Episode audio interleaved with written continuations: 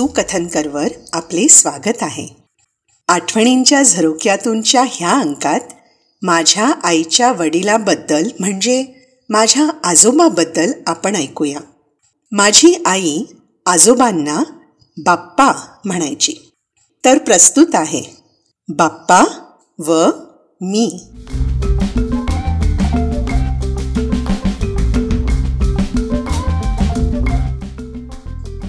कुमट्यातील आमचे घर मालक श्री व सौ कामत वयस्कर होते. आम्हा भाडेकरूंना त्यांनी कधीच कसलाही त्रास दिला नाही. आम्हा मुलीवर त्यांनी खूप माया दाखवली व माझ्या आईबाबांचा स्वभाव खास करून माझ्या बाबांचा स्वभाव त्यांना फार आवडायचा. आपुलकीने ते बाप्पाला तेलंग मामा असे संबोधित करायचे. माझे बाप्पा अगदी स्वच्छ सरळ मनाचे व साधे होते. कामत मामाचे बाप्पाबद्दलचे मत अशा प्रकारचे होते. तेलंग मामा म्हळ्यार धर्मराजासारखो अगदी सरळ स्वभावाचो साधो माणूस. ताका वाईट मनश सोदून बी सापडची नात पळे. म्हणजे त्याला वाईट माणूस शोधून सापडणार नाही. हे बाप्पाला एका वयस्कर माणसाकडून मिळालेले प्रशस्तीपत्र. ह्याचा मला अभिमान वाटतो. बाप्पाचा स्वभाव थोडा तापटही होता व त्यांना चटकन राग यायचा. खोटे बोलणे लोकांना बनवणे लावालावी करणे किंवा कोणतीही गोष्ट तिखट मीठ लावून सांगणे हे त्यांना माहीतच नव्हतं व ते ह्याच दृष्टीने सर्वांना तोलायचे. त्यांना वाटायचं की आपल्या आजूबाजूची सर्व माणसं अशाच स्वभावाची आहेत. तुम्हाला आठवत असेल की मी पूर्वी उल्लेख केलेला की आमचं भारतीय वस्त्र भंडार नावाचं दुकान होतं. बाप्पा आपल्या दुकानातून वेगवेगळ्या प्रकारच्या कापडांची विक्री करत होते.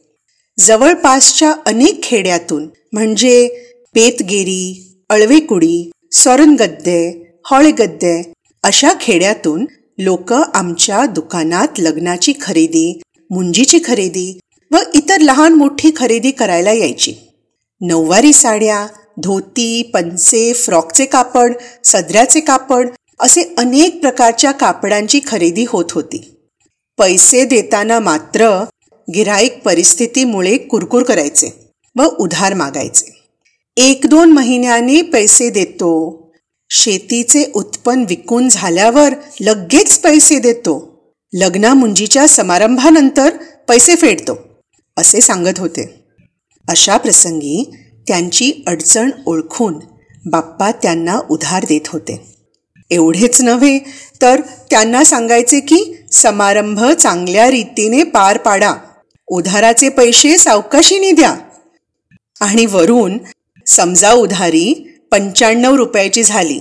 तर बाप्पा वरचे पाच रुपये त्यांना द्यायचे व सांगायचे की हिशोबाला बरे पडणार. म्हणजे राऊंड फिगर उधारी एकूण शंभर रुपयाची. असा होता बाप्पाचा स्वभाव. उधारी वसूल करणे मात्र कठीण व्हायचे.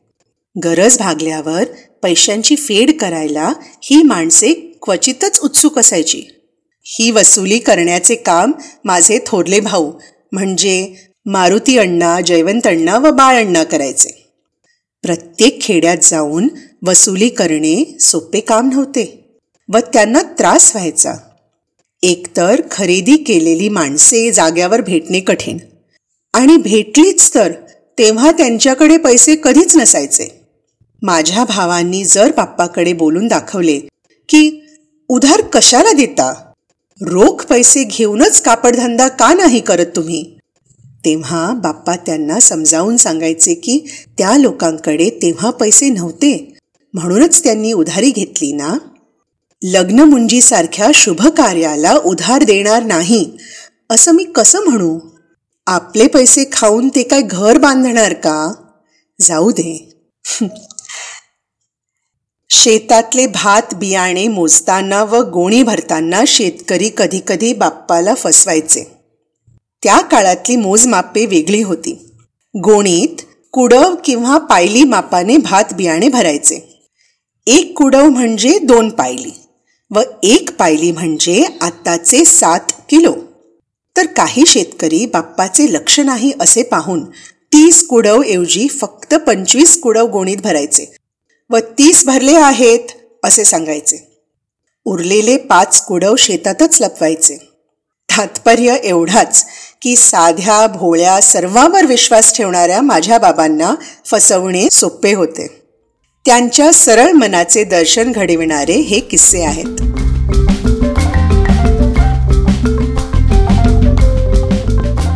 माझी आई जरी कमी शिकलेली असली तरी हुशार धूर्त व कर्तबगार होती. शेताची कापणी असताना आई मला अर्थातच हुशार समजून बाप्पाबरोबर पाठवायची. व शेतात कापणीच्या वेळी कसे व कुठे कुठे लक्ष द्यायला हवे ह्याची पुरेपूर माहिती देऊन पाठवायची. मला शेतात जायला फार आवडायचे. तेव्हापासूनच मला कुठलीही मोकळी व हिरवीगार जागा मनापासून आवडते. बाप्पाचे माझ्यावर अतिशय प्रेम होते. व मी त्यांची लाडकी होते. पुष्कळदा मला ते म्हणायचे की मी त्यांचा उजवा हात आहे. लहान असले तरी मी विचारपूर्वक काही सांगितले तर ते माझ्या शब्दांना मान द्यायचे व त्यांना माझं कौतुक वाटायचं.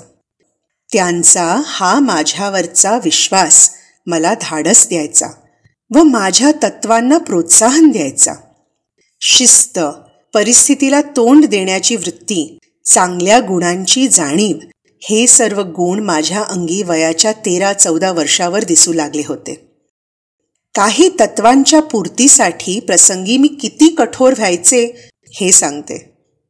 बाप्पाला विडा खाण्याची सवय नसली तरी दिवसातून तीन चार वेळा बीडी ओढण्याची सवय होती. मी साधारण तेरा चौदा वर्षांची झाले तोपर्यंत घरातील आर्थिक परिस्थिती भावांच्या मदतीकडे आई वडिलांच्या लागून राहणाऱ्या नजरा तसेच म्हातारपणी मुलांकडे मुंबईत जाऊन स्थायी होण्याचे त्यांचे विचार ह्या सर्व गोष्टींची जाणीव मला झाली. एके दिवशी मी बाप्पाला समजावून सांगण्याचा प्रयत्न केला की बीडी ओढणे प्रकृतीला अतिशय हानिकारक आहे व ही सवय त्यांनी सोडावी. दुसरे म्हणजे पैशांच्या दृष्टीनेही ही गोष्ट चांगली नव्हे. एवढेच नसून म्हातारपणी जेव्हा ते मुंबईत मुलांबरोबर राहणार तेव्हा मुलांनी कोणत्याही दृष्टीने त्यांना जर सांगितले की बीडी ओढू नका तर बाप्पाला खूप वाईट वाटणार. त्यापेक्षा गावाला असतानाच प्रयत्नपूर्वक ही सवय सोडून दिलेली बरी. माझ्या विचारांना मान्यता देणारे माझे वडील असले तरी ही गोष्ट मी जेव्हा त्यांना पटवून देण्याचा प्रयत्न केला तेव्हा त्यांना वाटलं की मी लहान तोंडी मोठा घास घेतला आहे. थोडे नाराज झाले आणि बीडीची सवय काय सुटली नाही. मी पडले तत्वांचे पालन करणारी व इतरांनीही तत्वांचे पालन करावे असे समजणारी. एका दिवशी बाप्पाच्या तोंडात बीडी बघून मला मनापासून राग आला. मी त्यांच्याजवळ गेले व त्यांच्या तोंडातून बीडी ओढून काढली व फेकून दिली. ते अचंबित झाले व त्यांना काय बोलावं हेच समजेनासं झालं. रागाच्या भरात मी ठोकपणे म्हटलं की ह्या कृतीकरिता देवांनी मला शिक्षा केली तर ती मी भोगायला तयार आहे. म्हातारपणी त्यांना कोणत्याही प्रकारचा त्रास होऊ नये. हा त्या मागचा माझा हेतू होता. असे मी त्यांना कळवळून सांगितले.